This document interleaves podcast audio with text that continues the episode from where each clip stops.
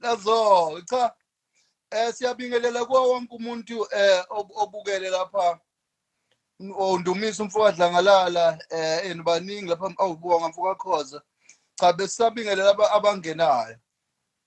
Eh igama ngumbuso ngwakhoza ngokuzalwa ngwaseshowe. Namhlanje sizokhuluma eh inguyazana yabenguni. La khona eh unduduzo umfoka amakhathini ophinde abe uproducer nophinde futhi eh abe inhloko yomnyango wezomculo euniversity ebizwa ngeFort Hare. Eh nangu njengamanje eh, uzosijoyina lapha. Aphinde futhi abe ngumdlali wokhehle gumbe noma amazinyo endlovu ngesilungu bathi piano. Eh uyayiqwaqwada uneyindondo engingathatha isikhashana eside ukuthi ngiyibale. Eh kuyimanje use use- usele emelika ngokwe ngoko- ngokokuqopha umculo wakhe enkampanini ebizwa ngeBlue Note. Eh unduduzo makhathini ke waproduce i-album kaMbuso Khoza eyekuthiwa uzilindile eyawina indondo eh ngonyaka eh u2013 eh, ufana nomfowethu aphinda afane nengqwele kimi eh kwezomculo ngoba eh uyena umuntu owakwazi ukungibamba ngesandla ngalesikhathi ngenza i-album yokuqala ngokubambisana noBaba Themba Mkhize.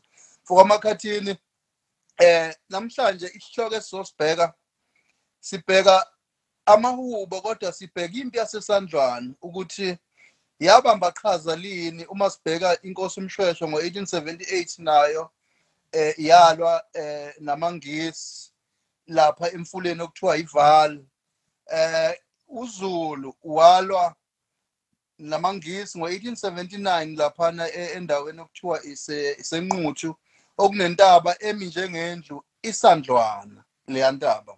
Yebo. Eh maningi ke eh, nabakwaXhosa futhi bazile izinto eziningi eh kangangokuthi kwaze kwaba neCape Colony emva kwa1652 makufika ama ama mina abantu baseDutch kwakuFan Riebeeck em kwathi kusuka ke kwasekuliwa ke amangisi kuba yini Anglo-Boer War bebanga i ilokhuzani umnotho wethu uthi amabhunu athola ukuthi kunomnotho thizeni idayimani bezwa amangisi. Base bethi ke bazoshayana ke bebanga um- umnotho wethu. Kangangokuthi after Cape Colony kwakunani eh kwaku- abantu abamnyama babenganalo ilungelo lokuvota. Eh ikomkhulu eh likuphi ku- kusenda kuthiwa ikuphi Free State ikomkhulu lezomthetho. Eh bese kuthi ikomkhulu lethu eh ngokweparlamente kuthiwa lise Cape Town njengoba lisese Cape Town namanje kwase kuthiwa ke eh izindlu zombuso i-Union Building zona izotholakala kuPepitoli kodwa zonke lezi zinto they are positioned for abantu abamhlophe Cape Town Kaapstad Yabona Course. yafika yeah iPretoria sizokhumbula ukuthi ngo1838 kwaba nempi eh, yasencome eyayiphakathi kwesilo udingane eh kanye namabhunu la kwafa abantu khona eh kwase benquma bathi lena kuyoba idingane day.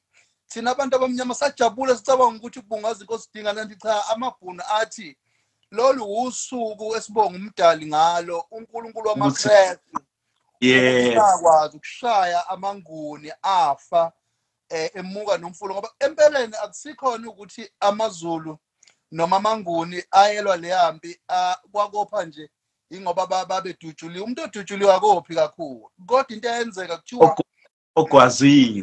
umuntu yebo. Yebo. Kuthiwa ke wabamba babamba iketango bephethe ihlangu nemkhonto ba- bakha ichain lokubambana ukuthi bawele umfula.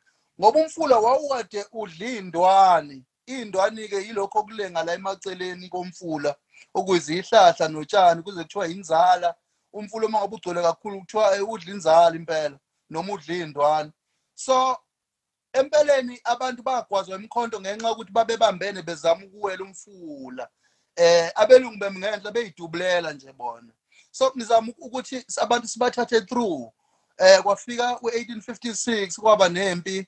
Oh ake sime before impi yase yase yasencoma idlula benze isifungo amabhunu bathi babonga uNkulunkulu wabo ukuthi eh bakwazile ukunqoba eh ulokhuzana udingana. Ngakho ke bazomakhela isonto. Ingakho la ePietermaritzburg eqanje eh ngabo Piet Retief no no Gert Maritz eh kunomgwaqo okuthiwa Church Street ngoba babe befuna ukwakha isonto lokubonga umdali wabo ukuthi basibulele.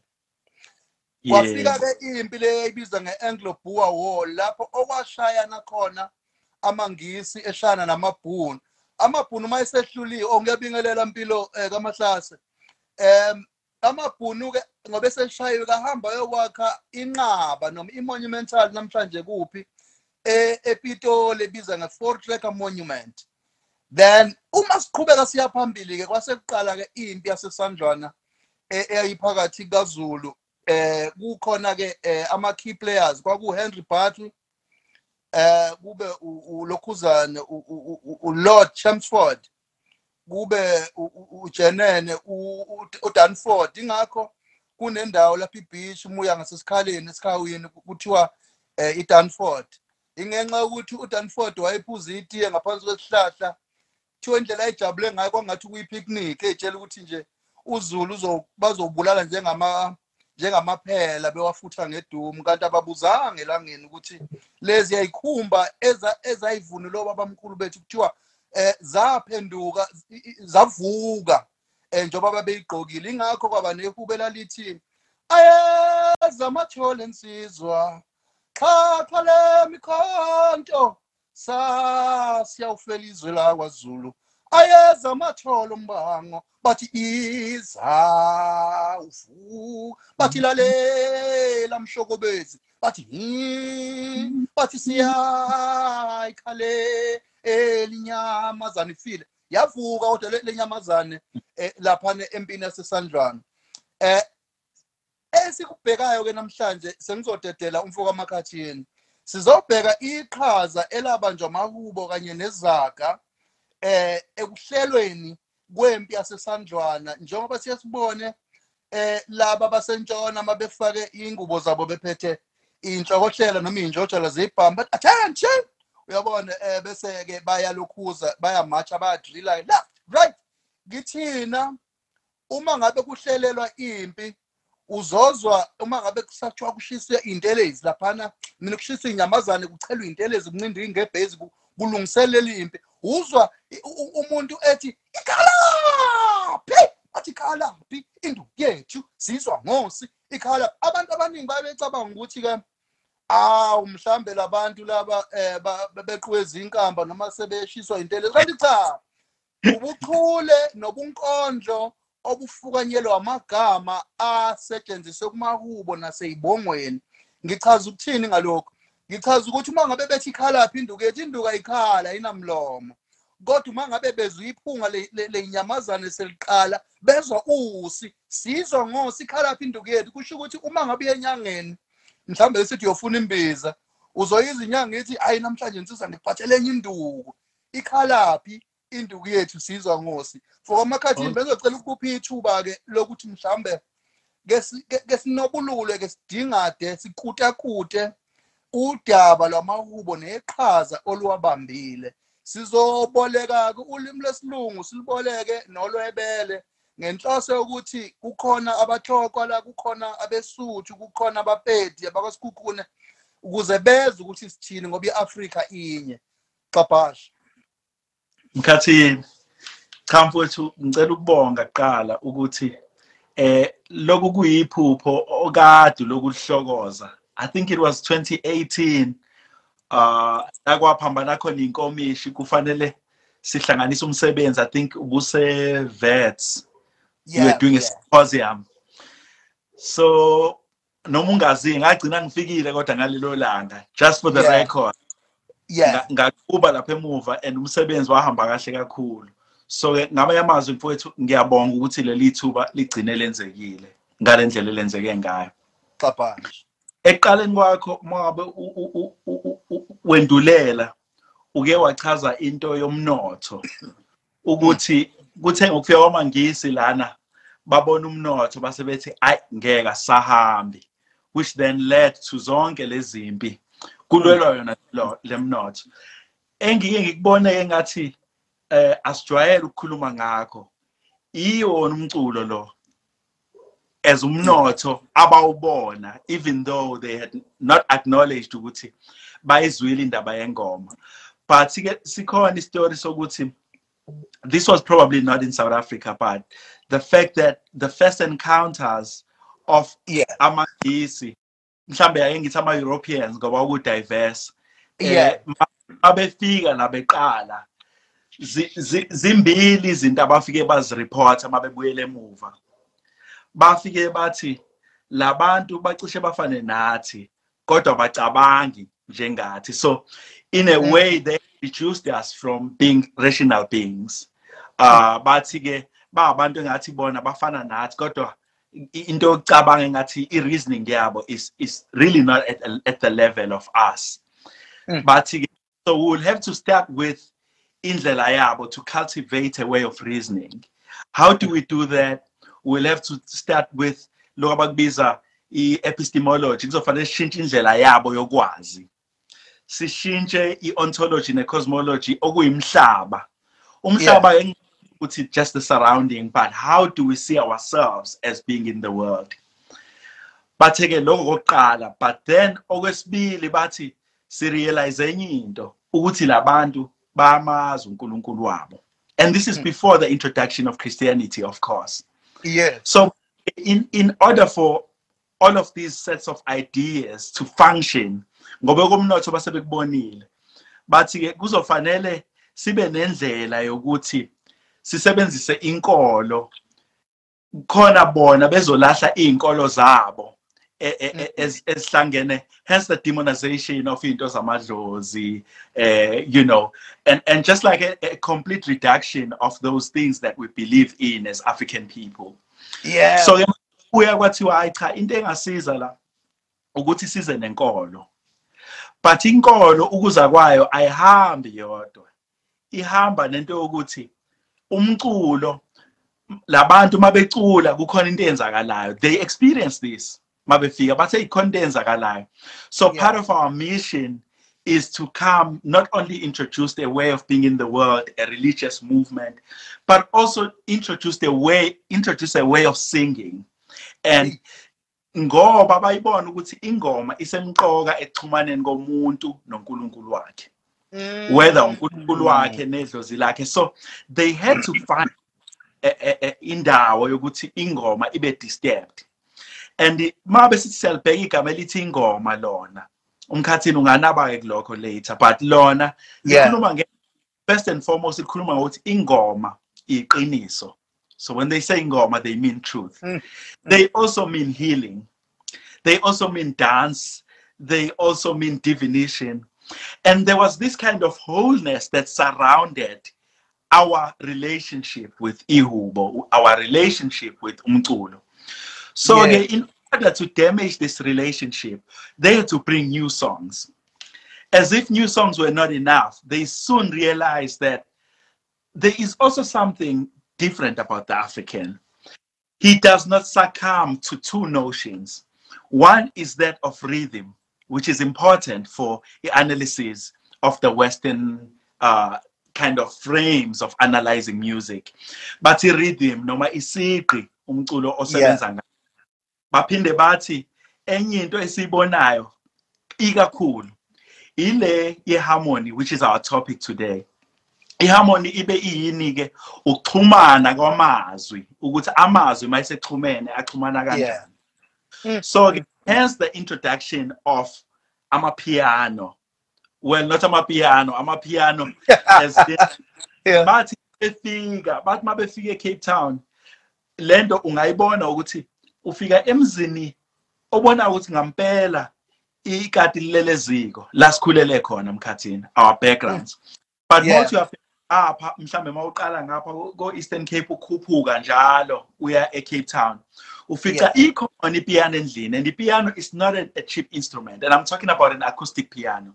Mm, mm, mm. So there is a way in which we could start thinking about the availability of these instruments at no price ezafakwa nje kuthiwa iba nepiano iba nepiano iba nepiano as a way of driving towards a particular orientation already of how people perceive lokuvumelana kwamazwi now here is something that happens with the piano piano because it's built from a particular uh, way of understanding sound so Mm. it comes protocols already that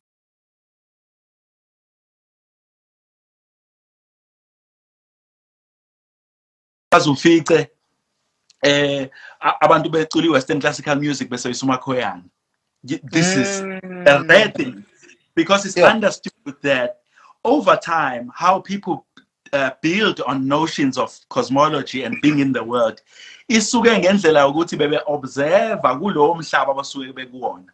So indaba yespace indaba yesikhathi were two very central ideas in terms of how people perceive the world in terms of how people perceive the sound. Furthermore mawubheka la thina sinentaba in terms of our landscapes akufani nase-europe so there is a particular way in even mawucabanga nje west africa ama-drums athunwa ngendlela ethile to respond to i-distance that they have to travel so Mm. if indawo inemhlaba ongathi ungamathafa kunendlela ethile yokuthuna whether ephezulu for a higher frequency that travels longer. Makunentaba mhlambe they use a lower frequency so that ihambe Mm. igudla igudla intaba. So ipiano in terms of how it's built it does not take any consideration of this landscape or umhlaba walabantu ababefuna ukuba ukuba ukuba ukubacindezela noma ukubashintsha iperception yabo ngokomculo. Now nanko ke yonke imizi isinayo ipiano it didn't matter whether you were trained to be a pianist. Ipiano nje just we uyithinta. Every time we uyithinta gives a particular orientation ye pitch. It Yeah. also gives a, a particular orientation ye harmony. No noma indlela zokucula. Now mase sizama ukufast forward size la amahubo is one of the very few genres that over time has refused all of these protocols that are derived from western music. So in other words if we were to know any pre-colonial history or what i would like to call what is left because we're always operating from but the question as umkhathini would always say how do we preserve those bits and, and uh, bits of histories and move them forward? Manje ke amahubo asikwazi ke emkhathini ukwa-analyze ngeharmony from a standpoint of western hegemony. Inkinga esohlangabezana nayo lapho will be limiting what harmony is in terms of what amahubo offers. Now iharmony uh, in western notions isebenza ngaloko abathi iphathi esithathu eh kuthina ke besothi 10 ah no not 10 u- alitho alithi le phakathi nendawo and and mawuzobheka kahle u-alito uqhamuka mase kuqhamuka into zesicathamiya. Akuyona into ekade yayihleli khona in pre-colonial times. Yeah. Ngamanye amathini na sithi as- asisingenayo leya party phakathi nendawo. But why am i emphasizing on this party phakathi nendawo? If you look at western harmony they have something abayibiza ama-guiding tones. Yeah. Now, guiding tones are three and, and, and seven. Now, the reason why guiding tones are important is again that colonial mindset. They are there to govern whether things are major, minor, or dominant. Aware kamanyama options.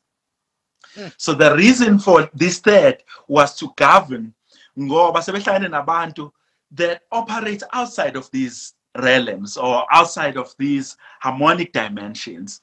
So the only way is sibajwayeze endlebeni umculo ono alito so that eventually bazongena not only kulo alito but also they would come to a particular way of in, in, intonation. Noma ke mhlambe lokho esikubiza ukuthi u440 ukuthi ihlale nceme shi lokho kufika Mm. manje ke indaba yamahubo already iya i- i- i- there is a conflict there is a refusal. Ngoba amahubo at the most they use a fifth as a harmony now the notion of a fifth is the notion of idlozi ngoba thina sazi ukuthi konke esikwenzayo kuxhumene nokukamoya. Mm, now mm. this is another connection that they wanted to disturb ukuthi bonke abeza kumina kufanele badlule ngojesu inkosi eh imina kuphela indodana and wonke umuntu kufanele connect so this kind of hegemony again we see this kind of center that doesn't allow a plurality.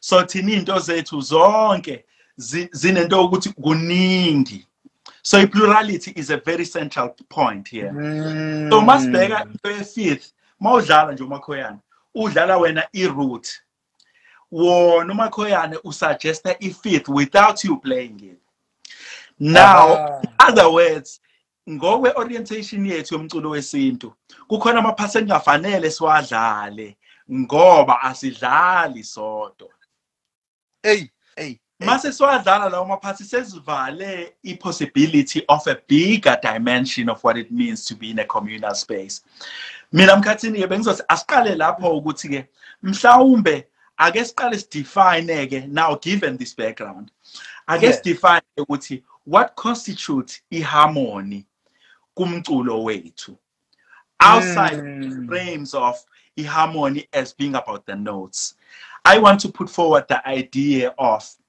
uh thina masikhuluma ngeharmony. Asikhulumi ngama-notes. Sikhuluma ngendlela yokuhlala emhlabeni nendlela yokuzwana kwabantu okuyikona ukuthi mase si- si- si- si- silento si- si- si- si- sinogqozi bese siyadlala. So-ke ma uzokhumbula abantu abakudala but there's this notion that i write about quite a lot. This breaking into song. Kuthiwe bekumnandi kwamkhathini sa- sahlala kwamnandi kwadliwa awavele kwaqala ingoma. Yeah. that's something ukuthi ingoma is not a preconceived idea esihleli sifuna ukungena kuyona. Ingoma yinto esuka ekubeni umuntu uhleli nabanye abantu uba acknowledge so basically a totality of being in the world being with people and also an awareness of the invisible words worlds hmm. being there simultaneously in that particular gathering that's why ingoma ayikaze yabakhona ingenayo i-context yayo that's why kuthiwa yonke i-ritual ne-ritual iney'ngoma zayo awuculi ingoma ye- yentombi emgidini othile awuculi ingoma ethile so these are all the layers that we need to consider that are disturbed by the, the colonial system that wanted to first break the relationship between context and song. So, in order to define harmony, we need to look at what is harmonious for abantu abamnyama. And ngicabanga ukuthi-ke, Mm. the building block for harmony or the, the technology harmony ubuntu mkhathini. Ake ngiyeke lapho Wow. kwamanje mkhathini. Em abafisa ukubuza eh bangabuza lapha sizonota lapha eh eh, njengoba sibheka ama comment. Em yeah eh, kuyajabulisa lokhu o- oqeda ukusethulela khona. Uma uthinta le party la uh, umuzi nomuzi othola usune piano. Uma uthi ubheka umlando we- wesilo uDinuzulu isilo sasosuthu same thing. After uh, he was exiled in 1906 to St. Helena, he came back with an organ to a, an extent that uPrincess Magogode Zulu could vamp ilokhuzana ipiano ne-auto harp. Yeah. Again, e- enye problem engiyibonayo enkulu i- i-terminological e- ex- expansion ukwethulwa kwamagama amasha eh afana eh nemboloho after silalela ipolka eh afana eh nolokhuzana no yilo mculo lona i- classical music eh i- i i- classical music uma usuyibheka kukhonto abayenza kuthiwa i-opera. I-opera isho to do work. So now ingakho enkathi kuculwa i-classical music estage kuba nalento abantu abafaka imubawubo yabo so iya konke into inendlakadla eyikoleni after izimpi ezifana nempi yasesandlwana kwaqala uma ufika esikoleni awusakwazi ukuthi hey akwabani le ntombi engadilozile yasidilo kuthiwa ah let's uncouth you have no sense of decorum. Yeah. this is why obaba bethu ababekade befunda kulezi izikole zama mission babuya nabo sebenotate umculo phansi. Kangangokuthi uma uphakamisa izinto enje kuyazwela ngoba bahumusha iBhayibheli bathi uDavid ubhala amahubo. Now. When you go to the etymology of the word a psalm or ihubo. Um usam uthi or incazelo kaSam it's a mu it's an instrumental music simply because uKing Dawi akena no David but abelungu bambiza ngoDavid kodwa uDawi kuthiwa uyena o- owayedlala ihapu uma ngabe humela umdali wakhe. This is why ama psalms abizwa ngomculo odlalwa ngama instrument labo babehumusha iBhayibheli ke abakithi ababehamba kulama missionary school sebe- sebecula classical music yonke lento besingayazi yokufuthwa kwamagilo ngoba kumele uqale ufuthe igilo where the chanting heaven flows uh, it's nice kodwa the truth of the matter it's not our culture and it was forced down our throats. Eh uyazi ngikhumbula sasize sibaleke ezikoleni kudala. Oke nje sakusikhathi somculo. Konje kwakuyinto esizwa ukuthi ayihambelani nathi. Hambelani. Nangokomoya nomongo wayo umkantsha wayo awuhambelani nathi. Ngakho ke i- i- ingakho ngithi ke ake siyibheke from eh noma ukwenanele lokho kushoyo ukuthi inkinga esibhekene nazo zize nokwephucwa eh, komculo wethu kanye nokuhumusha kweBhayibheli bezama ukuli ukulincikisa noma ukulimatanisa nesiko impilo lethu kodwa alifuni ukuhlangana lezi zinto Alivumi. ababeyilethile um okunye futhi bese kuba into yamadlozi eh idinga ukuchazwa nayo ukuthi idlozi akusiyena umuntu ofile. Yebo. Yingakho umuntu osesebenze eFort Hare noma osesebenze mhlambe ke sithi enkampanini njenge SABC iminyaka eminingi mhlambe usena 30 years abafikayo abano 2 years beza bethi ah umnumzane Makhathini sekuyidlozi lethu lelo because idlozi it's someone who is in a position to be able to teach those abangenayo i-experience yokuphila. Yingakho nomkhulu phakathi kwegceke eh, uyethi esekhulile kuthiwa eh, awuyidlozi lethu ephila. And two akuwona wonke umuntu othi uma ngabe efa abe yidlozi kodwa lowo muntu ubonakala esaphila uma kufika abantu eh aba- abahambi bengadlile ekhaya uma kufika abantu uyababingelela akanawo umona akanayo inhliziyo embi noma umhaneko. Wayibonakala lapho inhlanzeko yomoya wakhe uthi lo muntu mayahamba umoya wakhe uyoba i-guidance enhle phakathi kwethu. Yebo. Kodwa ke asibashayeke abantu bakithi ngokumosha em indlela yokuphila kwethu. Lento yo- yokuthi izangoma zibe ochithisaka kangaka bese kube sengazi ukuthi into efashionable. Kumele siyishayele ihlombe ngoba kudala umngoma kwakuyinto eyayifihla uyabona ubonisa ngoma kuhlekwe kodwa ingane zethu namhlanje uma ngabe ezizwa enobizo noma ethola ukuthi unobizo uyalifaka ibhayi lakhe ahambe edrobheni.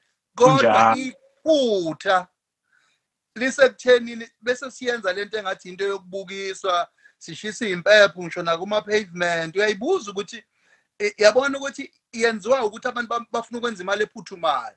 Kanti kudala uma ngabe uye enyangeni inyanga ibifike ikunikeze eh lelo khambi kunomehluko phakathi komuthi nekhambi.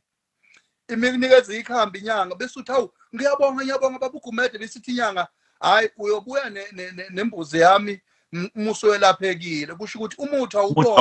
kodwa hayi ukuthi ukuthi umuthi awubonga ngoba kuyinkolelo noma yisikothi noma i-superstition. Um awubonga ngoba kwakuyi-honesty yezinyanga ukuthi hamba uyokwelapheka ngoba ngiyayithemba lento engikunike yona. Bese uyabuya uzobonga idalo zami awubuyi uzobonga umuntu kahle kahle. Usuke uzobonga idalo ngoba eh abantu abaningi abayizinyanga zangempela uyatshelwa njengo Dr Donde uyatshela ukuthi isihlahla esithile nokuthile senza into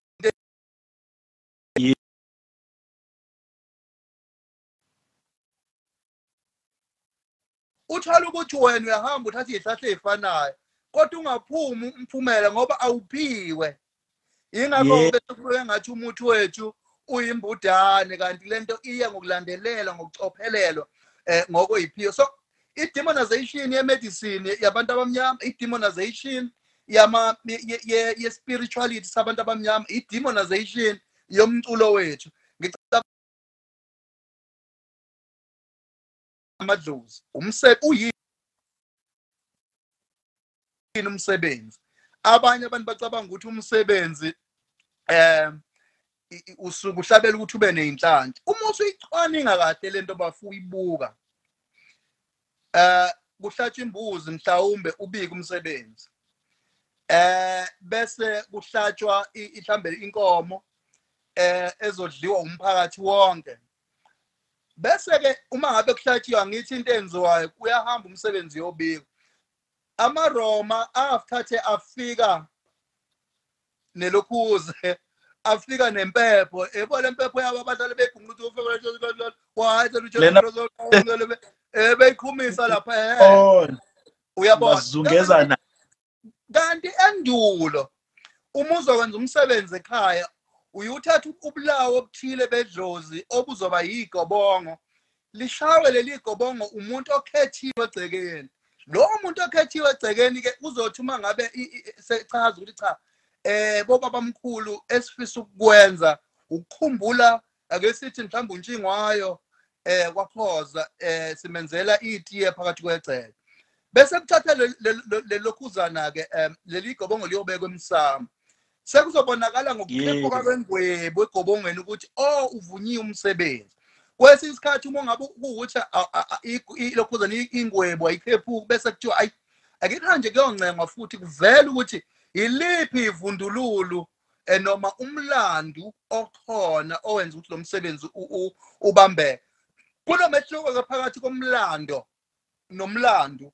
Olimini lwethu mfowethu ngokujwayelekile ngoba thina sine si- sine sine close syllabic structure this is why amaxhosa ayakwazi ukuthi sithandwa sami u- u-i engekho kodwa thina sikwazi siye njalo siyayivala i-syllabic structure yethu ngonkamisa ukuze kugcwaliseke inkulumo so now mase ngibuyela ke back eh ku- ku- ku- kulezi zinto zokulimala ke kwesikompilo lethu uma lengwebi isiconfirmile ukuthi hayi ke sengenziwa umsebenzi. Sekuyaqalwa ke iyahlatshwa isilwane.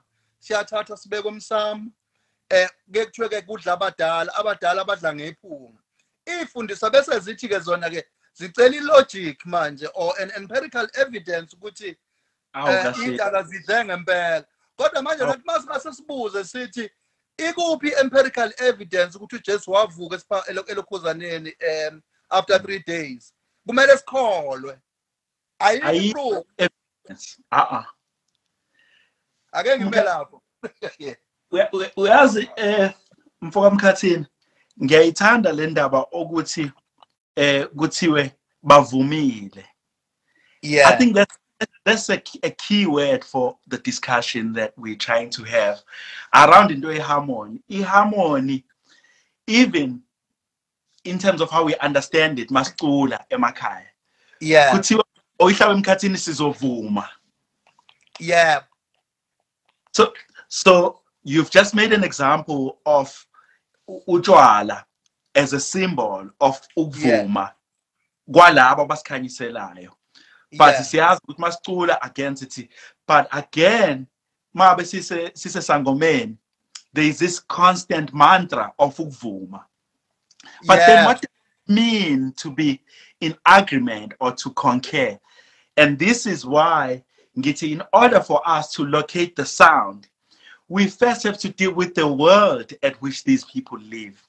Mabe sodila neharmony kufanele siqale sicabanga ukuthi iharmony yethu unlike mhlambe eyaba eyabaphesheya idila with the sonic aspects of it.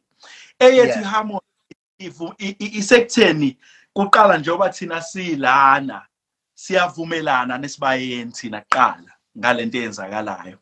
Or during a session esangomeni kuyavunyelwana yini. But then kukhona nokuvumelana okungaphezulu noba okungaphansi komhlaba. Ah. Notion yedlozi again with the notion of the underworlds versus the notion of the celestial world ephezulu emkhathini of amathongo. Yabona namathongo lawo ubaba umuthi wayebabiza the star gods ukuthi Mm. that's why we have this constant so for us to even have any harmonic or any uh, idea of concurring around a particular idea we have to consult a world that is beyond the physical world so metaphysical Mm. Metaphysical. So, Mm. in a sense, this suggests, therefore, that our sound is a manifestation of ukuzwana kwalemhlaba esiyibalayo. So, iharmony yethu ayikwazi ukuba it cannot be analyzed via sonic means only. But Yeah. sonic means in themselves are a manifestation of ukuvumelana of the bigger harmonious cosmic harmony if I may. It's like it's beyond. So for us, i- i- i- i- sound always comes as a manifestation of something higher than the sound itself. Whereas for abanye eh, baphesheya njengalaba besilungu, sound in itself is a thing. For us, a sound is a manifestation of something that happens before the sound. So, what are the things that happen before the sound? The things that happen before the sound are intention. Now, back to Isandwan. yeah What was the intention? Because indlela lamahubo emkhathini maniwacula ne-heritage ensemble kunento ayivuselelayo so in a sense for me they are beyond just you know aesthetic in terms of like how we're introduced to this idea of aesthetic as a way of sensing as a way of beauty and how white people and the, the, the western hegemony tried to to shape indlela yethu yokuthi sazi ukuthi kupho okuhle eh eh, yini enhle umculo omuhle umuntu omuhle sathatha ama notions abo obuhle ukuthi ubuhle buyini Mm. so in order for us again to come to this sound yes as a sandrwan we will have to think about ama intentions ka ka ka kwakucetshwayo mkhathini. Lo wayethi cha angaliwa. Yebisilo sasondini ucetshwayo yeah. Yebo. Wayethi cha yena ebengayiboni lento nje ukuthi kwakufanele kuliwe. And again this is a demonstration of harmony ukuthi lamadoda yini awakwazi emxoxisana nathi why esefuna ukuya empini? Ngoba empini kuzofa abantu. So which also moves again the notion of the, the Zulu history is being distorted as people that just love to fight, people of war, and even to a point where the the, the distortions around the, the movie Gashaka Zulu and and Mm. so many things that are not entirely in fact most of the things are outside of this cosmology this way of being in the world now uca- ucetshwayo ne- nebutho kusho ukuthi they were seeking harmony before they started singing this harmony Yeah. so in seeking this harmony, there is a, a couple of things, and and of course, Mkatini, you would know that I'm I'm really passionate about talking about, about this notion of improvisation. So one of the things that I see about Isandran, it was a, a piece of improvisation that could be studied uh, as a um, as a way of even in, in a classroom setting it could be studied as a way of approaching improvisation even in jazz now there are a couple of things there. There's intention. There's vulnerability. Uh, there's sacrifice. All of these things are very key when it comes to aspects of improvisation even within jazz so if we were to think about isandwana which i hope to do to write a paper that thinks about isandwana as a bandstand. And what are some of the resonances between how a person approaches improvised music and the same way that Isandwana was, wa had a strategy, of course, the horns. And I wonder again what the horns in themselves as a strategy uh, can give in terms of like the body of ideas or a way of looking into sound, a way of coming to improvisation via this notion of isbondo. so Mm. mawubheka labantu ababela ngaphambili somehow they had sacrificed themselves ukuthi ibona bazofa but again we see again this idea of wholeness again umuntu already knew that he was immortal the fact that sekunabazukulu nabantwana ekhaya and all of that it's a totality that this is a fight this is a battle worth fighting mm. for laba abasemuva so yeah, again yeah. this is a demonstration of harmony yokuthi i do i'm not only here representing myself but i'm i'm also a representation of labantu abasele ekhaya bonke. So ukulwa was not really thinking about the numbers labantu ababe lapha but it was about the victory yakwaZulu nabo bonke abantu ababe ababezokwazi ukubamba lezi imfundiso zabo ukubamba iminotho yabo le ababefuna ukuyithatha so and Mm. so in in other words we could think of music and, and and harmony as a way of invoking a completeness in a Mm. sense that in those songs they remembered omama emakhaya they remembered izitshalo zabo they remembered everything within those amahubo lawa was a way of connecting and reminding themselves that this sacrifice is worth it This- Mm. Lempi and me being here at the forefront is worth dying for, for the bigger dream of, of a collective to exist. So, in other words, Tina harmony is not something that we find in the music, it's something that is a, a big part of the construction of our very stance or the very notion of existence.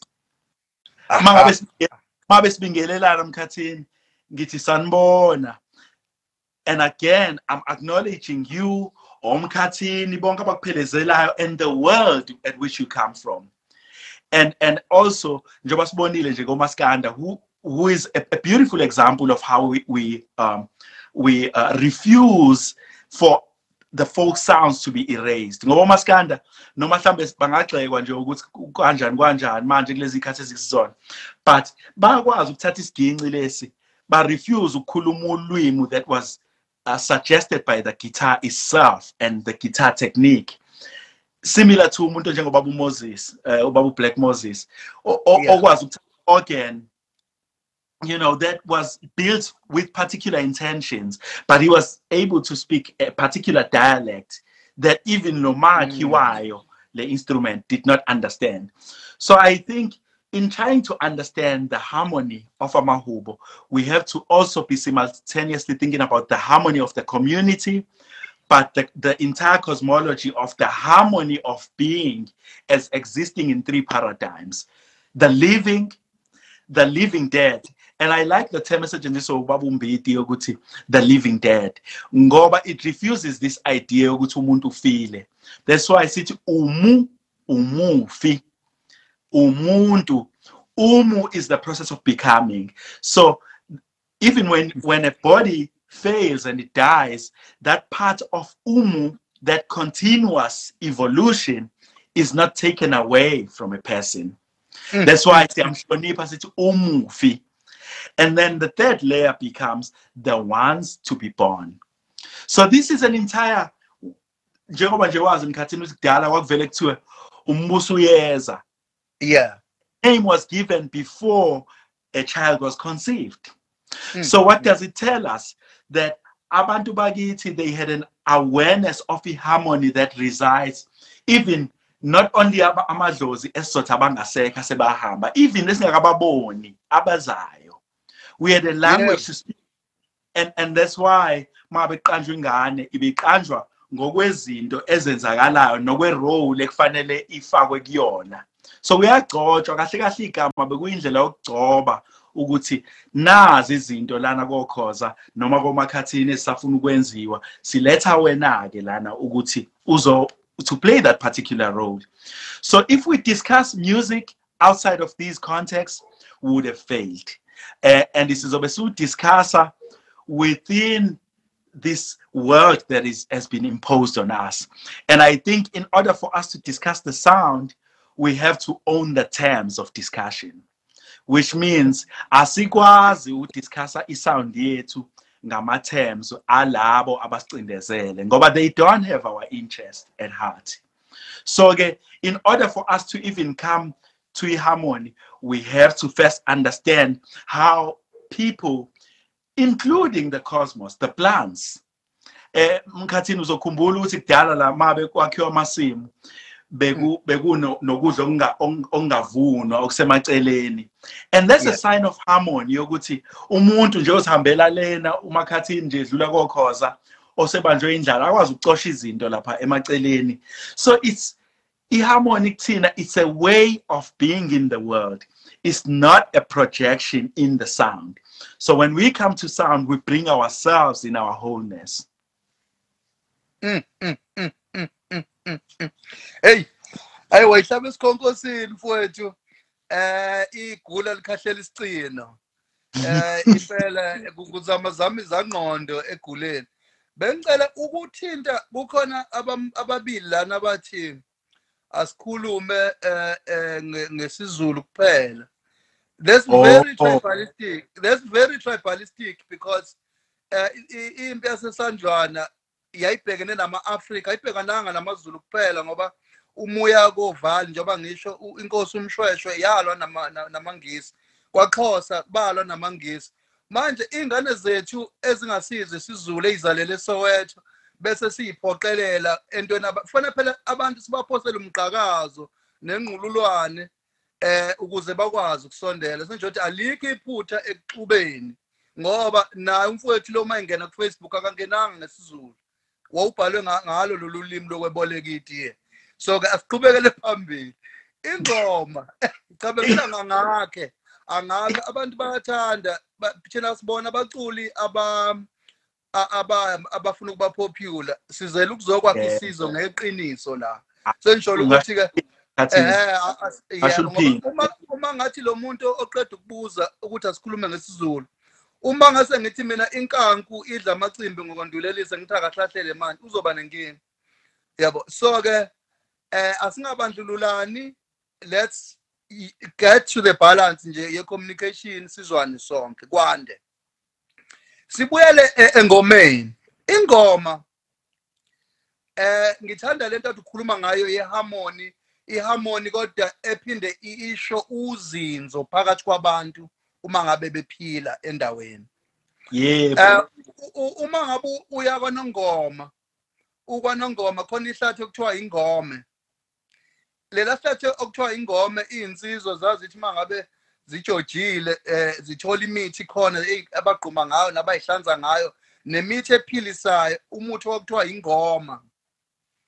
Um ngokolimi ke lento ibizwa ngama prosodics ukwehla nokwenyuka kwephimbo stress tone length eh eh bese kuba khona ingoma. Eh kuyenzeka ke uma ngabe abantu bevumelana bese bethi bangoma ngomanye.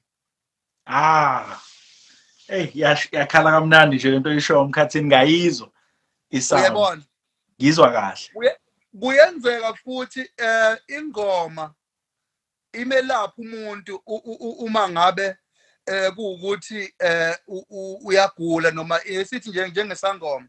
Isangoma mangabe sivuka umoya ongazi ukuthi ufuna ukwedlulisa umlayezo sizizwe siphatheka kabi siqikileka. Bese izangoma lezi athwasa nazo ivele zithatha isigubhu.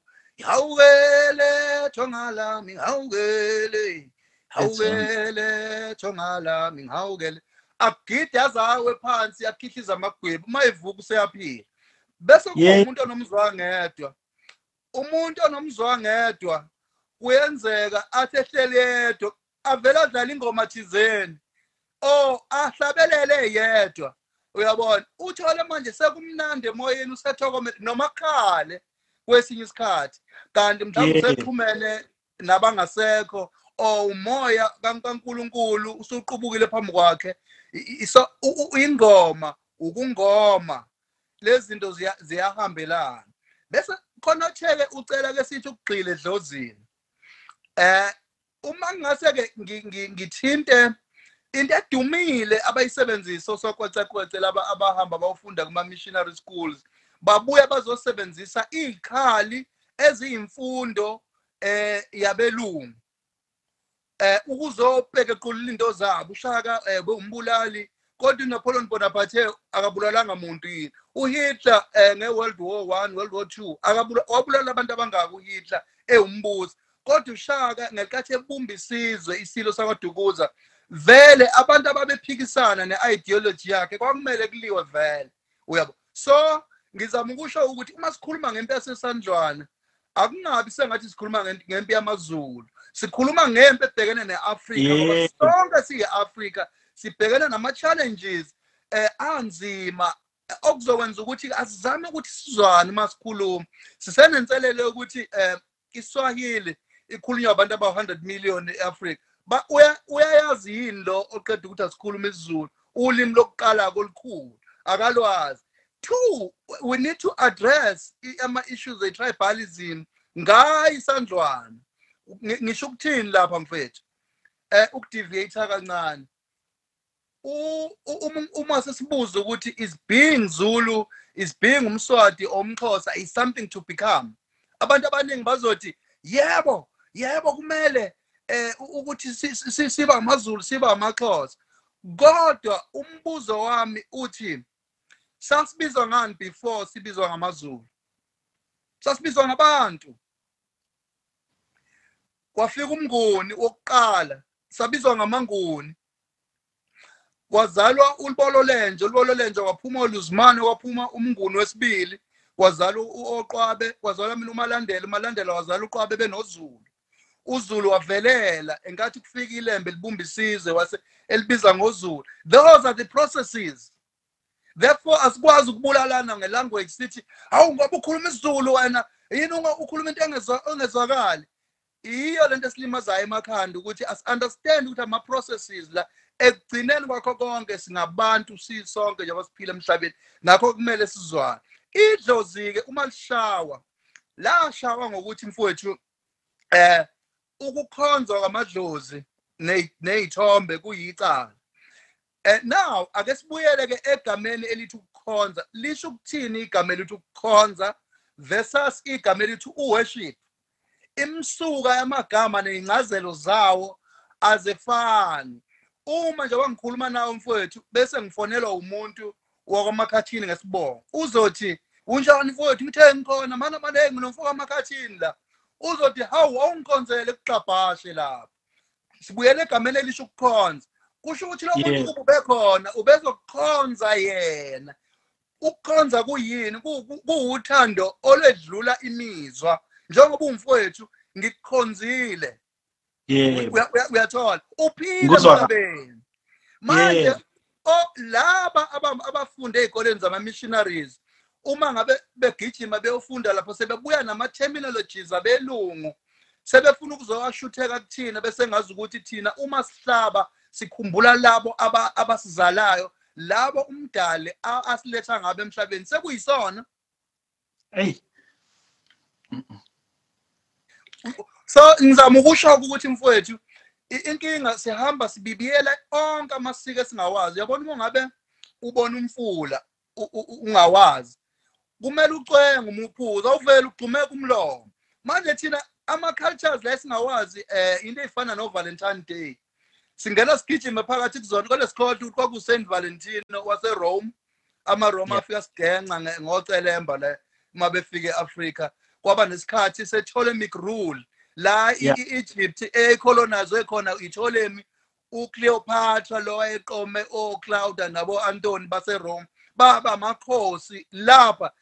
Elokhuzaneni e- e- e- e- e-afrika ngenxa yokushabadela amasiko mpilo ethu so bengithinta nje izinto ey'ningi before sibuyela-ke manje kuyi-focal point yethu. Okuyimpi yasesandlwana nokukhuluma eh ngamahubo ayehutshwe esandlana namahubo ahutshwe ngaphambi kwempi yasesandlana nangale kwempi yasesandlwana eh kodwa kulaba ababheke ukuthi eh sizohuba la.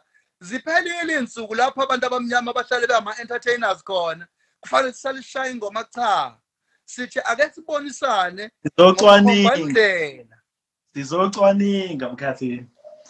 Manje ke mkhathini eh lento ye- yolwimo i- i- inama challenges ayo. Of course most of them you have addressed. I think enye into mina ngiye ngiyibone ngento yolwimi ukuthi kunomehluko phakathi kokukhuluma ulimi performing the sounds of a language nokuhlala ngaphakathi kolwimi. Ngizama ukuthini ke ngizama ukuthi it is not so much about the sound of the language. And Yeah. of course it is it is important to speak the language but it's also about the words that we can situate within a particular language njengezisho nje mabe uzothi ke mhlambe um eh hey ungazi kufana nokungaboni so in other words that is beyond the language it is telling something it's telling us something about epistemology a way of being the in the world so Mm. ukuthi ngamanye amazwi if your senses are inactive uyafana Mm. nomuntu ongaboni but it's not referring to the sight but it means ungazi lack of knowledge is as equivalent to not seeing so for, for me i am most interested in the later which is about how languages within themselves are architectures of particular worlds so Aha. Imbila yosulumselo kuyalezela even if ingashiwo nangaluphi ulimi. For me is the world at which this scene happens that is important. So-ke mangase sibheke ikakhulu lokho especially ngoba siyawazi i mean ubaba masekela warned us about the inventions of the borders and the fact that they were here to to to create these you know kind of like tensions between tribes tensions between the people. So-ke mabe sobheka for instance khona umfowethu lana ngi- ngiyamkhohlwa igama and kubi kabi ukuthi ngiyamkhohlwa igama. Uthi umfowethu makukhulunywa ngendaba yokugula. Ukhuluma ngendaba yegula. Yeah. and then ukhuluma ngendaba yokukhuluma the storing ukuthi igula kwakusuke kufaka ubisi oluzogcina luyini luhamasi mhlawumbe wakufaka utshwala. But then igula as a space for storing right? And when he says storing he means both storing something inside but also storing as in the telling of the story. Ukuthi njengoba nje ku- ku- ku- ku- kuphuzwa lana there is a, a, an act of storing the storytelling right? So now back to the first meaning of ukugula as in storing something right? That this thing has to go through a particular transition right? Mm. So edlula kule transition isuke kube nobisi iba amasi or ukuvutshelwa kube utshwala. So there is this kind of transition. And ke kulento yezangoma he then says abantu abayizangoma are people that are able to ukugula. Laba abangezona izangoma bona bayagula. Mm. Mm. now ukugula versus ukugula.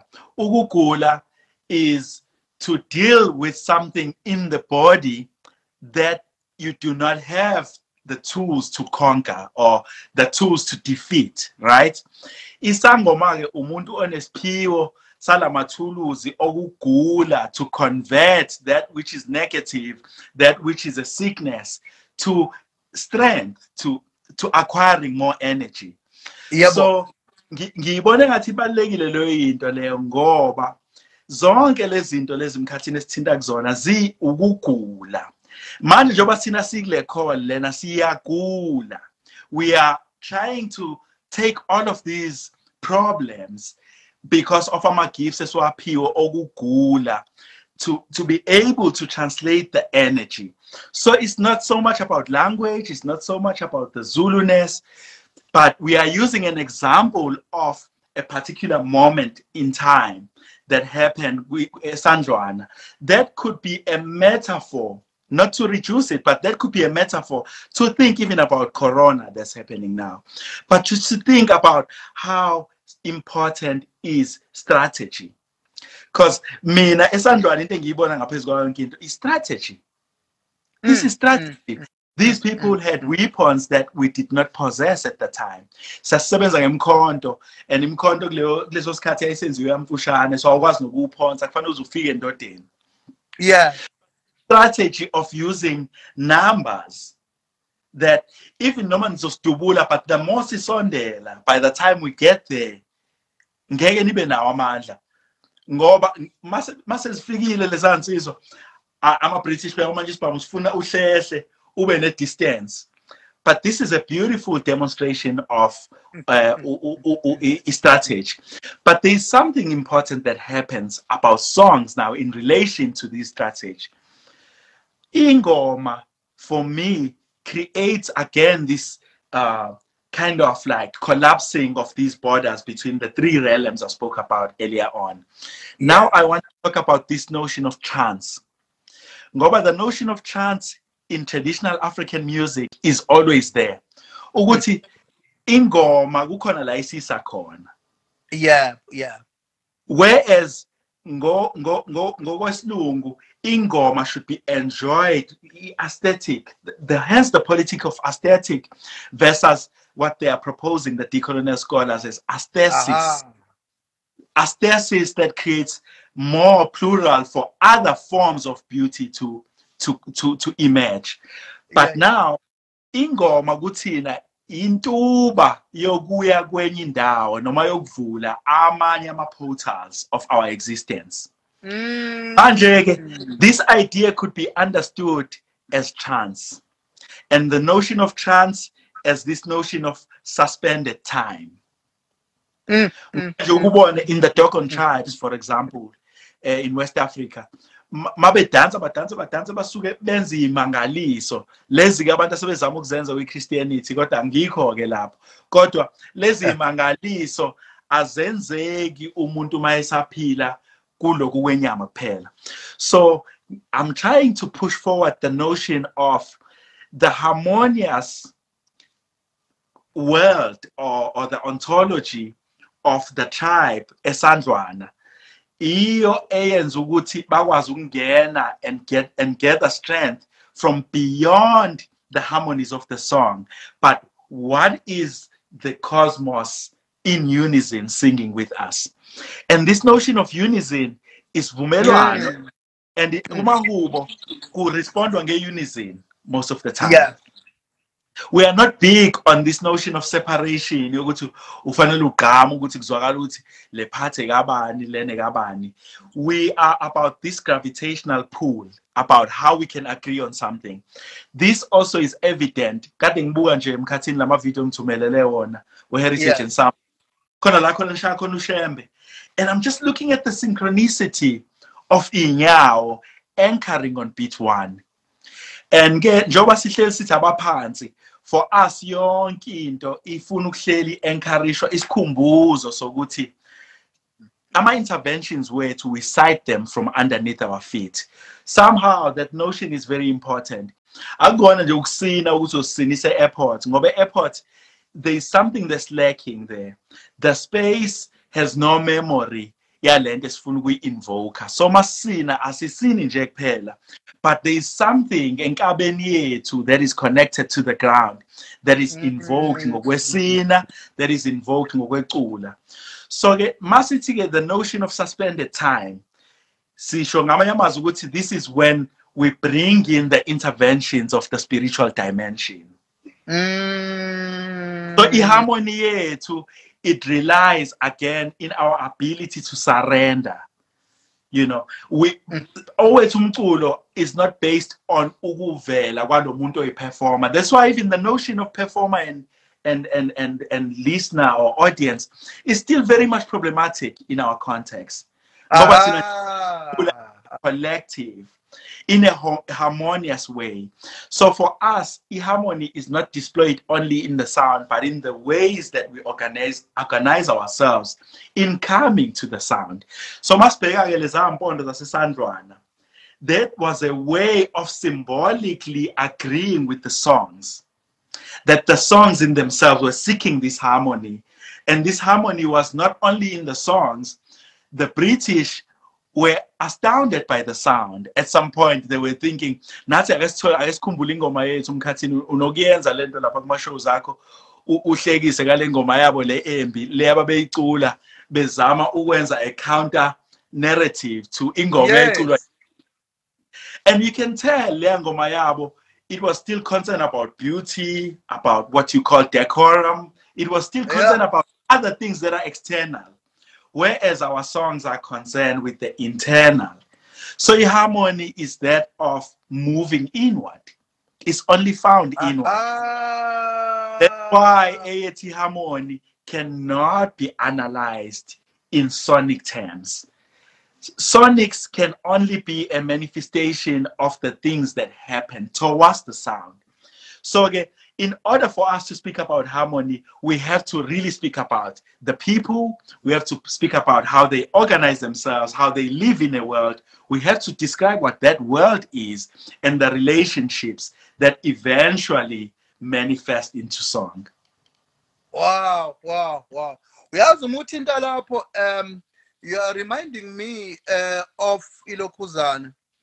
Uh when ama academics akithi ayefunda because you'll remember ukuthi mina my problem with i- i- Christianity not with Jesus. Jesus is the King of Kings, but Christianity is an instrument that has victimized us. So i-challenge yami ukuthi into ye-Catholicism eh, yayi- it was meant ukuqeda ngamasiko ethu ngoba igama elithi Catholic lisho universal. Yes. ne-joint venture no no ne- ne-emperor kwakuthiwa u- uHenry of eh, wa- wakuphi kambe i-emperor yase-England. Mabexabana abase-England bathi sizoqala i-Anglicization of Christianity now kwase kwakhiwa i-Church of England. Beza la eSouth Africa basibulala namhlanje sisonta nabo. Um then bese kuba ngo-1501 ngoba uMartin Luther uzalwe ngo-1487 ena 19 years wa- wavakashela iRome eh, eh, ngo-1501 uma ifika lapho uyabona ukuthi ipaganism eningi kanje wavela wayi- wayiqonyela wamithisa oyedwa wamasistela la. Bamdemonize bathi unedimoni unani wathi cha unkulunkulu kodwa udalela ukuthi indoda ihlanga. So wabaleka. Uma befika la eSouth Africa sebesakazeka nomhlaba sekuze i-ideology eyi-lutheranism kodwa isukaphi? eGerman. Yeah. 1783 eh insizwa kuthiwa uJohn Wesley waqala isonto Yebo. lamaWeseli abantu bakithi Yebo. basebenza ifuba bathi ngumWeseli uyiqhenya ngegama lomlungu uJohn Wesley owaqala ibandla ngo1783 that thing now abantu ababa obaba abafana nobaba uEnoch Sontonga wabhala ama lyrics amnandi ethi inkosi sikelela iAfrika liphakamisa udumo lwakho i-challenge kwaba i-languaging of the music because now when you go to ama-Vaticans da da da da da da da da da. Da da da da da da. Nkosi sikele uyabona Okay. ukuthi yabona lapho ukhona baf there is this sense of ngiyayithanda le mention of the national anthem although we're not here to uh, i mean to uh, speak against how beautiful the message in the song is but i like what you're mentioning about um, the, the the message succumbing to particular constructs sonic constructs yeah um Ubabu Agao, Kofi Agao speaks about part of the tools of the colonizer as the colonization of tonality. Yeah. I've spoken there on about like the introduction to piano, but also the introduction to Western forms of, of music. But there's something that growing up as a, as a child that I felt like I wanted to escape this, but it was almost impossible to escape the sound of the organ. And I think in retrospect, why did the organ had to be this loud? Why binomsindo wanga organ? Part of Mm. the mission, I realized that the amplification was even for laba ababethi ba abafuni ukuyongena enkonzweni phakathi bayizwe la bekhona. So this kind of like uh, tonality and driving it into our heads and this invasion was also used in sonic means via amplification.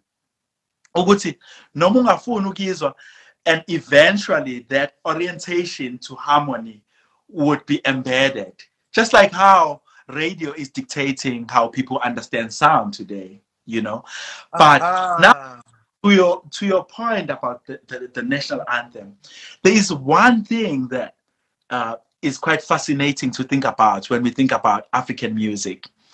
And African music, there is a, a, the, the most indicator is that African music in itself, and I'm not generalizing here, you can Yeah. research from here up to Egypt and all the way West Africa. It, the, the African music refuses this notion of a resolve. Aha. And, and in Western classical music, they worship the notion of pe- perfect cadence. And a perfect cadence is what they even call it an amen cadence, which then invokes something else that I don't want to touch on, which is problematic about this Yeah, notion of prayer and this notion of amen. But in other words, with the, the Western notion or the Western register of sound is that it must come to an end. It- and, and, and coming to an end must be, uh, you know, pronounced by the sound itself. So, yeah, ma- ma ma ubucula nje emkhathini you know uh mhlawumbe ucula eliphezulu.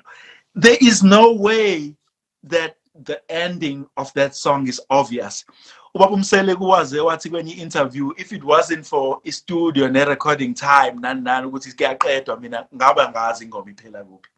And again this is a consideration of this immortality or immortalness of our being that sikhumbula nalabo abangasekho emzimbeni so that plays into our sound as well about this refusal to end anything aha. so the refusal so the, at an, an ontological level at a cosmological level already western classical music is succumbing or it is wanting us to subscribe to what you called earlier on this idea of a universal but this Yeah. uh, this abstract universal that i mean siyibona nangegama lokuthi inyuvesi universe university in a way is assuming that it's representing everyone while it's not listening to everyone.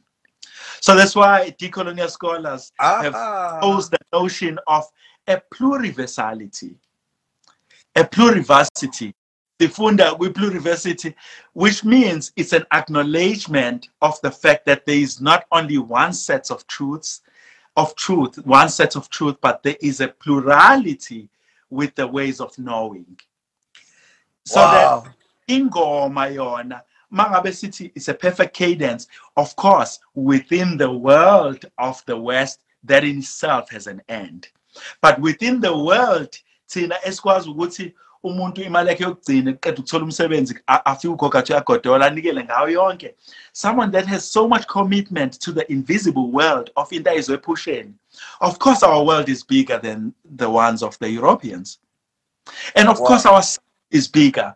So in analyzing our sound that is even if we have to. I doubt we have to.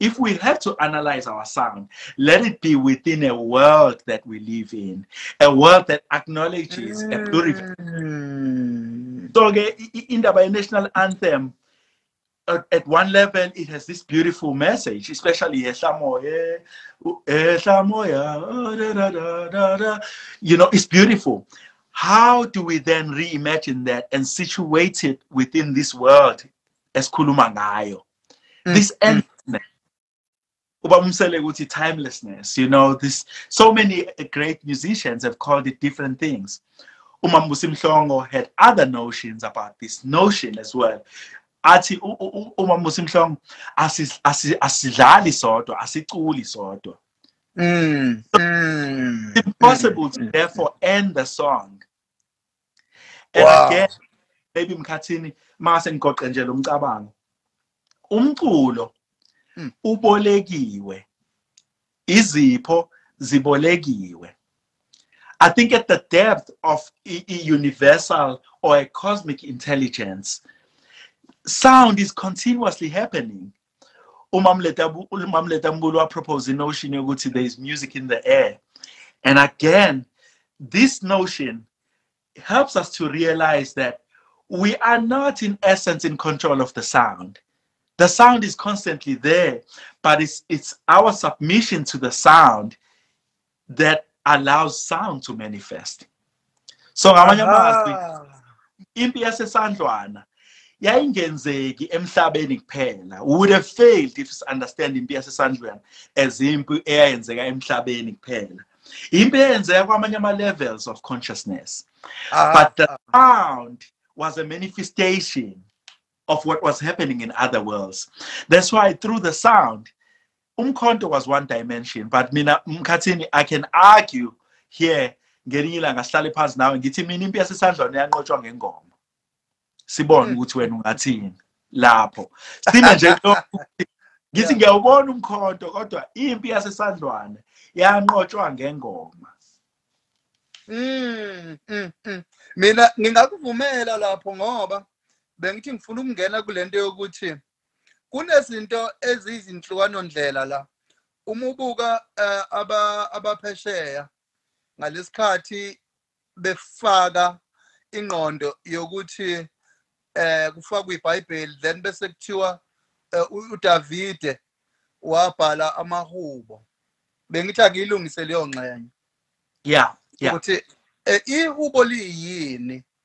Ihubo liwumkhuleko liphinde libe umqulu la ku- kuqoqwa khona umlando womndeni wesibongo wesizwe busufakwa khona.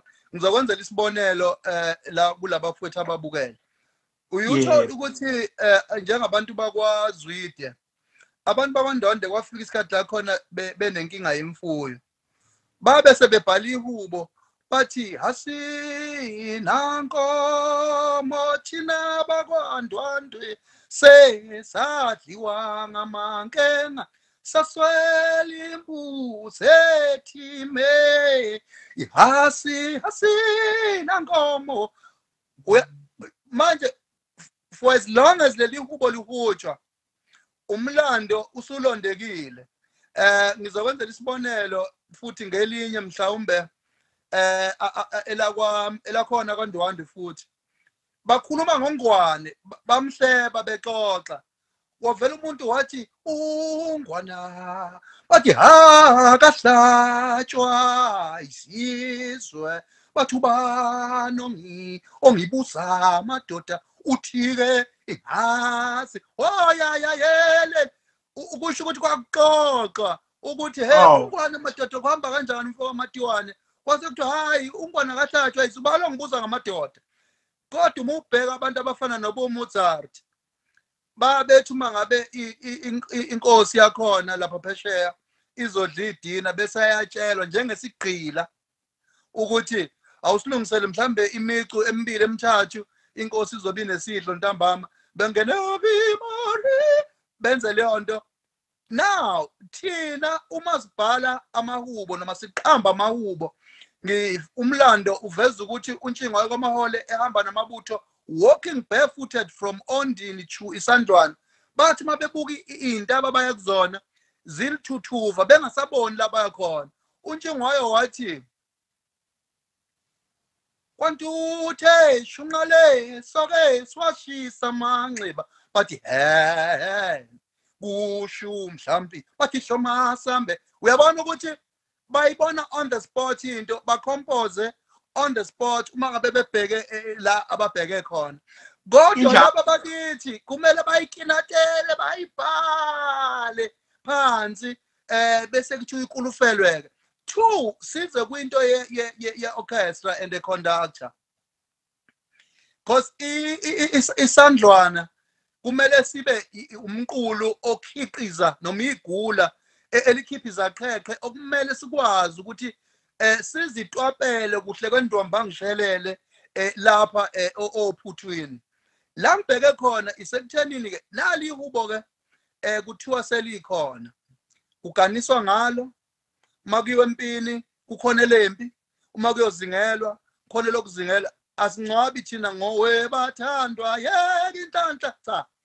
Kuye kubhekwa ukuthi wawuzingela noma wawuthanda imgangela noma wawumuntu mhlawumbe olimayo noma wawulima kunamahuba khona ensini kanomdede afana nokuthi ya godola inkawu jiyawo ya godola inkawu lelo hubo lalihutsha uma kuthiwa kuyo- kuyolinywa insimu kanomkhubulwane. Eh, omama befike bephethe iy'chumo zotshwala bechela insimu kanomkhubulwane. Imbewu bayithatha komakhelwane befike befike bephukule efike ecasukile umama ebiphe bese kuthiwa oh sekuyisikhathi sokuyolima insimu kanomkhubulwane masibheka even ngisho lento okuthiwa i-women abuse asiyazi thina singabantu abansundu i-women abuse saqala ukuyibona ngabelungu. Ngalesikhathi abelungu sebethathe omama bethu bebagqokisa iy'ngubo bethi abakhumule idwaba betshela omama bethu bethi akumelanga bagaye umqombothi kuyisonto kodwa bona ngesonto bahamba beyobhubhudlisa inkezo lapha ngewayini bethi badla isidla sengizama ukuthi Thathini? Eh. mfowethu ukugcwalisela nje lapho eh the the the first encounters of abelungu befika lana eh e- eAfrica one of the observations abayenza bathi eh how labantu laba bafana nathi kodwa ba irrational njengabantu besifazane beyikhomba le ekhaya kubona. Kusho ukuthi lento lena base bekade beyiqalile leyo kucindezela abantu besifazane le kubo. Yebo yebo yebo in, in a case where someone you you you deem someone to be um incapable of thinking or of thought already then uyamcindezela so it's the very notion ababesuke nayo le sebeqalile becindezela abantu besifazana le bazofuna ukucindezela ngayo thina ke manje la. Exactly. Umelana nawe bafo kulokho ukuthi mase ubheka ngempela umlando eh thina sina sinamaqhawekazi eh uyabona nje uya- uyayibona even some of the histories that escaped this erasure ngoba kuningi wena mfowethu okususiwe. So lokuncane sinakho there is a need to sound it out from an echo to manifest to bigger sounds. So ke Bu- mfowethu bukisi- bengithi la umelane nawe. Wona xabhashe wayihlaba esikhonkosini bese ubuka ke ukuhumsho kwebhayibheli kuthiwa uDavid ubhala amahubo. Kodwa uma ngabe uya emsukeni wegama elithi Psalm um or i- i- i- i- ilokhuzana isihlabelelo yeah. Eh igama elithi Psalm lithi it's an instrumental music simply because uKing Dawi wayebhala wayeqamba umculo bese edlala ihabu kade mhlambe lale nomfazi womuntu wabulala indoda lapho bese eyoyixolisela kuNkulunkulu wakhe eh, edlale ilokhuzane. uJehova ungalusi wami ngekoselo esho ngelanguage yakhe. Okwangakabi mhlambe ngisho isilatin is-aramic eh kuzofika eh, kwi-olden english ekhuluma ilanguage yakhe. So now la ngibheke khona eh ihubo alifani nalento eyenziwa uDavide lo wasebhayibhelini. Ngithina ihubo siwe sikhuluma ngomuntu olalele imvula ina. Yebo. Ishaya amahlamvu e- e- e- esihlahla kuthi ha. Uba I- i- yebo. Ithi mayiqhubeka imvula ine ugcwala umfula bese uyamumatha umfula bese kushintsha u- ulokhuzana ilunga noma lolu hlamvu obekade luthi ha phakathi kwelunga bese kuphuma uhu. Enkathi uthi hu umfula bese kuthiwa uyaholoba umfula umfula uya- uyahuba. Lento yenzeka ngalesikhathi mhlawumbe amabutho ewela umfula mhlawumbe njengempi yasendonda kusuka impi ka-1856 wana i- imfula kwaze imfula kwaze kwagcwala ilokhuzana uthukela lwadlindwane kwaba nzima ukuthi abantu bakwazi ukuwela umfula bahambe bayofika eh, ngaphesheya komfula nkathi kulwa umntwana umbuyaze nomntwana ucetshwayo ngaleso sikhathi bese abantwana so now into eyenzeka lapho kwase kuthiwa impi idonde eh, ukusuka. Kanti abantu bakuthi nkathi bewela imfula bezwa umfula ukhala. Uma ihlabelela athi udaba ngasihle solanke inkama zamadoda engahlasi phaba shi oh uyayizwa lento le vibration ye voice ithathelwa eh e- ekushaneni kweyihlahla i-reaction. Yebo eh i- i-reaction yelokhuzana ye- ye- ye- ye- yengongoni no- notshani. So now uma ngabe sesibuyela eh kulento ye i-setup ye-orchestra ila othola khona i-evidence ukuthi into ye-orchestra is of a slave master ngoba kumele kube ne- nephepha eliyistaff eline-notation phambi kwakho elishoyo ukuthi kubhaya number bani kwenzakalani. Uyabona? Kuze ibridge kuzani kuzisolo kabani? Asinayo thina leyo nto lapha. Kodwa manje lento uyithola ngobani? Uyithola ngo-slave master owuconductor omi phambi kwakho who is telling you what to do. Na uma uvuka usinga. Wenze njani-ke uma uvuka usinga? Umculo usulokhiwe phansi. Nanso-ke emkhathini uthi u- ubaba utswayeli ngisafika la ubaba uhappy tswayeli umdlali webhesi lana kwi- kwi- Yeah. kwi- kwi- yes uthi eh you know he's got this idea this notion of african time.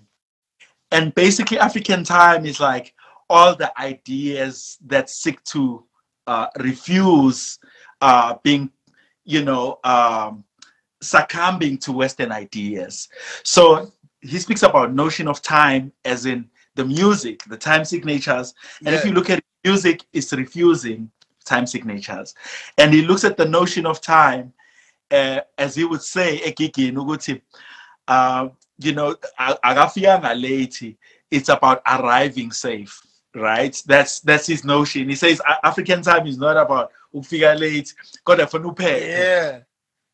So wow so then ubaba utswayeli speaks about this this notion of the stave. He says is to starve right? Mm. yeah. And he speaks about the notion of bars uti ijele bars. So his, ngempela yeah it's love his- his idea is like there's already suggestions that make just in the language that make this notion of notation very problematic. Wow. You see what i mean? Because he says within these bars as you wait for the next bar it means you should starve. You have to starve yeah yeah. Yeah. So so you know that's why it, a closer look into what Babtoed is proposing here really can bring some light in terms of like how our own musics have it has always refused all of these boundaries. Even when it comes to improvisation that i i love so much. In in african music njengobusho nje bafu ukuthi sivuka usinga. So there is no bar like kuthiwa khona mkhathini uzosolowisha la. Ngoba we cannot anticipate ukuthi usinga lizokuvuka nini. Aha! So as opposed to the notion of improvisation i really succumb or prescribe to the idea of embellishment.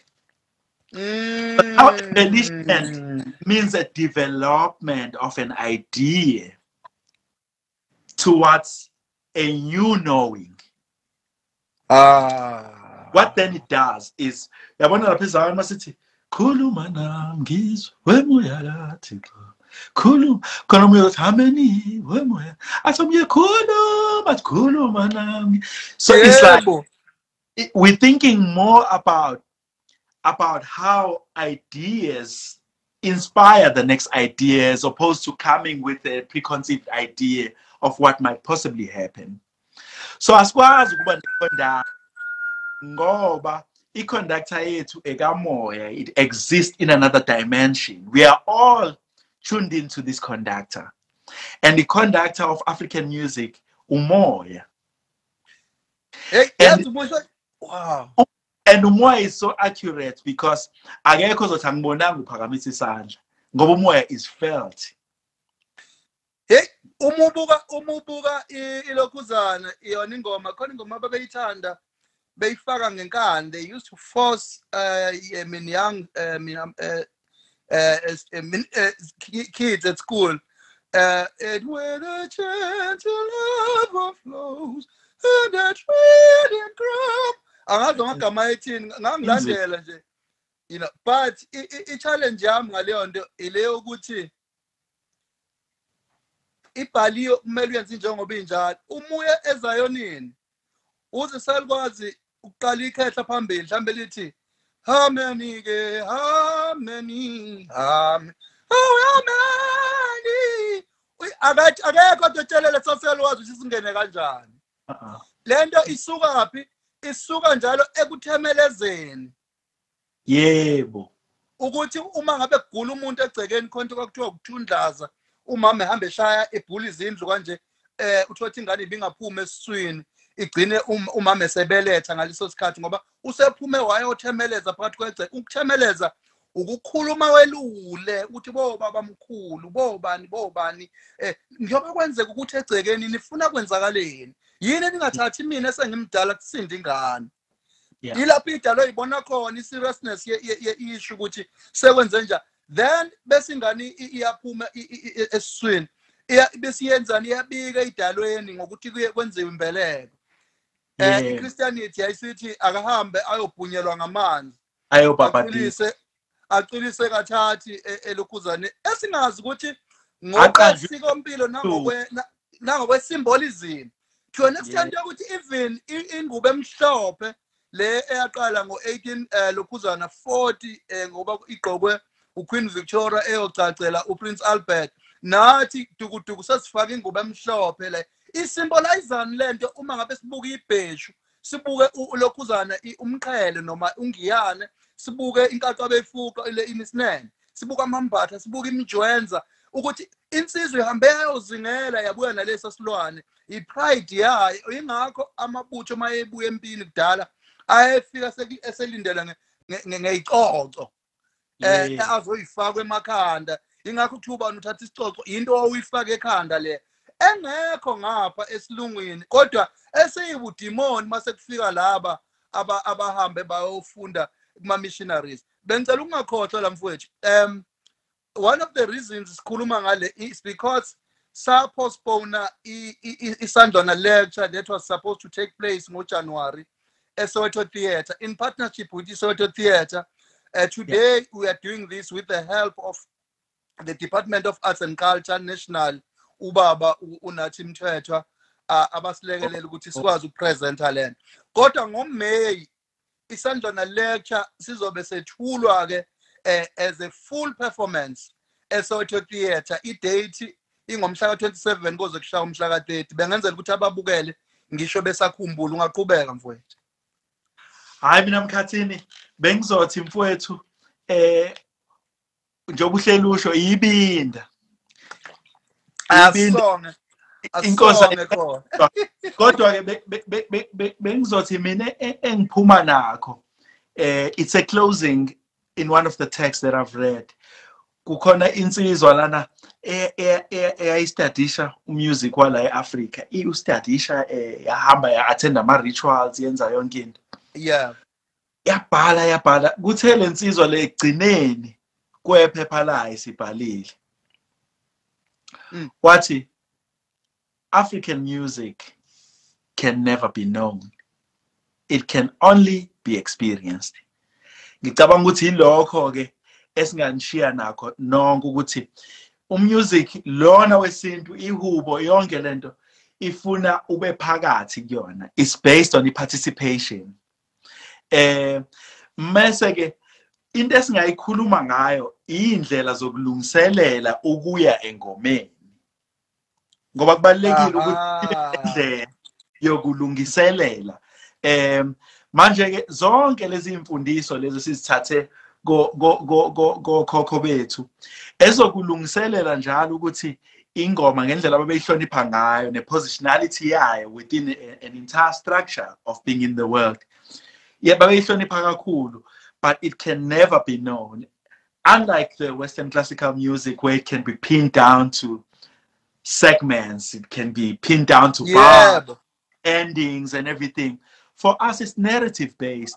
And all these narratives in themselves do not have an end. So, this is, I think, I guess, another attempt. So, you know, kuyathusa uma usuzobela ukuthi, you know, eh thina siya explore abantu I- i- into exploration in- esiphila ngayo thina ne improvisation.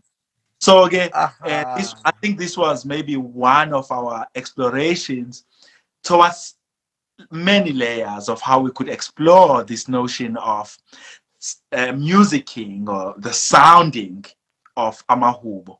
Eh ngamanye amazwi mkhathini ngiyabonga kakhulu mfowethu ungimeme lana eh ngizohabula njengoba besho besho abafowethu kuthiwa ngibonga kakhulu.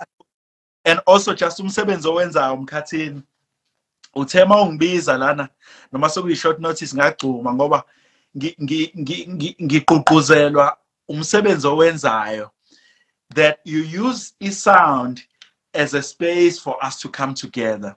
But i think mangase sithi umkhathini umculi siphele lapho kungabe senza a huge injustice. So ke ngamanye amazwi mfowethu umholi umuntu esimbukayo es- eh, and, and we really look up to you. And we support the work that you do and uqhubeke njalo mkhathini mfowethu siyabonga nakubalandeli bakho bonke Ah ngiyabonga kakhulu makhathini. Eh ngithokoza kakhulu ngethuba eliyinqaba kuthola eliyingqayizivele. Eh siyisizwe lapho sidunguzela khona sidukuza oswini. Eh ngiyacabanga ukuthi lokhu kuyofana nenhlansi nomkhombandlela eh kanye nophehle cwathe. Sengibuyela kulabade bafuna isizulu. Eh, uphehle uphehle cwathe eh kudala kwakuphehlwa uzwathi mangabe ku- ku- kufuneka umlilo o ngathi uphehle uhlikihla uma ngabe usheshe wena umlilo waba nawo siya siye size lapho ke eh sizolokhuzwa eh uzokokhela bese ke kuthiwa ke eh uma uyocela ake sithi mhlawumbe uyofuna uma umakoti uthumela u- ucela omalume. Abathunyelwa omalume yazi khona ingoma ezithi ngizothumela omalume akuwena othumela omalume. Nalezi inkomo okulotsholwa ngazo aziwona amalobolo ziyilobolo bese kuthiwa amabheka ngoba yilokho okubhekwe umzali ngengane yakhe. Ake siyiyekele ndiyazi kuneyingoma ne- nezabantu abadala uthola ukuthi iy'nkomo zamalobolo intombi ilotsholwa ngelobolo elilodwa bese kuthi-ke iy'nkomo eh, lezi eh, zelobolo kuthiwa amabheka. So ziningi izinto ey'limele. Senjalo ukuthi ukuphehlwa kozwathi wawuthi uma ngabe kuyocelwa ubuhlobo obuhle phakathi eh, komndeni bese kuthiwa kuzokokhelwa isikhuni simply because umuntu osifazane makuthiwa wena mathemba ntombi emhlophe akushiyo i-complexion kodwa kwakushiwo ukuthi eh umuzi ononkosikazi noma onomama ukhanya ngesikhathi esisodwa yebo ingakho Yebo. kuzokokhelwa kubona senjalo ukuthi-ke zonke lezi zinto ziyadinga ukuthi zibhekwe wena um baba makhathini Kwethu. ukuthi i-technology i- ilimele kwakunomgcaco namhlanje sesinomshado um umshado yilo ofakela ingubo emhlophe bese kuthathwa yona ikhorale wamakoti buyisele yabona. So lo mbholoho ogcina iyoboleka kuyipolka njengoba kuthiwa sinombholoho namhlanje.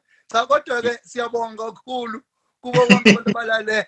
Um- unduduzo makhathini bafowethu lo uh, he's an academic a musician and also a producer. Currently uproduce i-album kaxolisa um dlamini siceda ukumbona evela la. Look out for i-album kaxolisa dlamini. Look Oh, out yeah. for ama-album kanduduzo makhathini uma ufuna ama-album kanduduzo makhathini you can contact uh, me direct on 0782866443 eh sizokwazi uku- ukukuposela wona. Eh ama-CD amahubo akhuluma ngeyibongo eh and you can also follow unduduzo makhathini on his page. Bengicela wonke lo 57000 ongilandelayo. Uhambe uye ngale nakumakhathini unduduzo makhathini kade bebuza abantu la. So it's important Oh. that we know our heroes because in the near future eh uzobe usumhlophe bengasakuboni. Intshela isimhlophe nje. Kwethu Eh, ngiyabonga mkhathini. Makwande makwande bafo. Kuthokoza thina ke so 20 eh, ngo- from umhla ka 27 May up to umhla ka 30 uh, sizobe sise Soweto Theatre. Uh, abantu they can begin to uh, purchase their tickets. Siyathokoza kakhulu uh, ne-album yethu iyeza maduze. Kwande bandlala kwethu. Eh abakhale ngesizulu eh basazosithola eh, ngolesihlanu okhosini. Siyabonga. Thanks no no much love Yeah. Eh kwande ndliya kwethu siyabonga kakhulu. Izotholana ke eh maduze lana eh okuningi ke so tholana okhosini ngiyabhala kwiphephiso lezo. Ngicela ukubonga Department of Arts and Culture National for helping us to present this eh ubaba unathi mthethwa eh bonke ama officials uDG ubaba umkhize siyabonga kakhulu ngokuthi basiphe leli thuba eliyingqayizivele. Kwande bakwethu inkanku idla amacimbi ngongandulelisa igama umbuso khoza 078 2866 443 078 2866 uzokwazi ukuthola ama-CD akho. Oh nanga umlumthetho umlumthetho wacula enye ingoma ethi be there. And uh, nani kambe yini lena ne-big nas noganyani. You can check out his music soon. Kwande bandla ukuthi siyabonga kakhulu. Oh sisi unomsa sileke uphuma enyuvesi yakwaZulu. Siyathokoza kakhulu siyabonga and we wish for more for more uh, dialogues like this. Siyabonga. Ubusuku obuhle.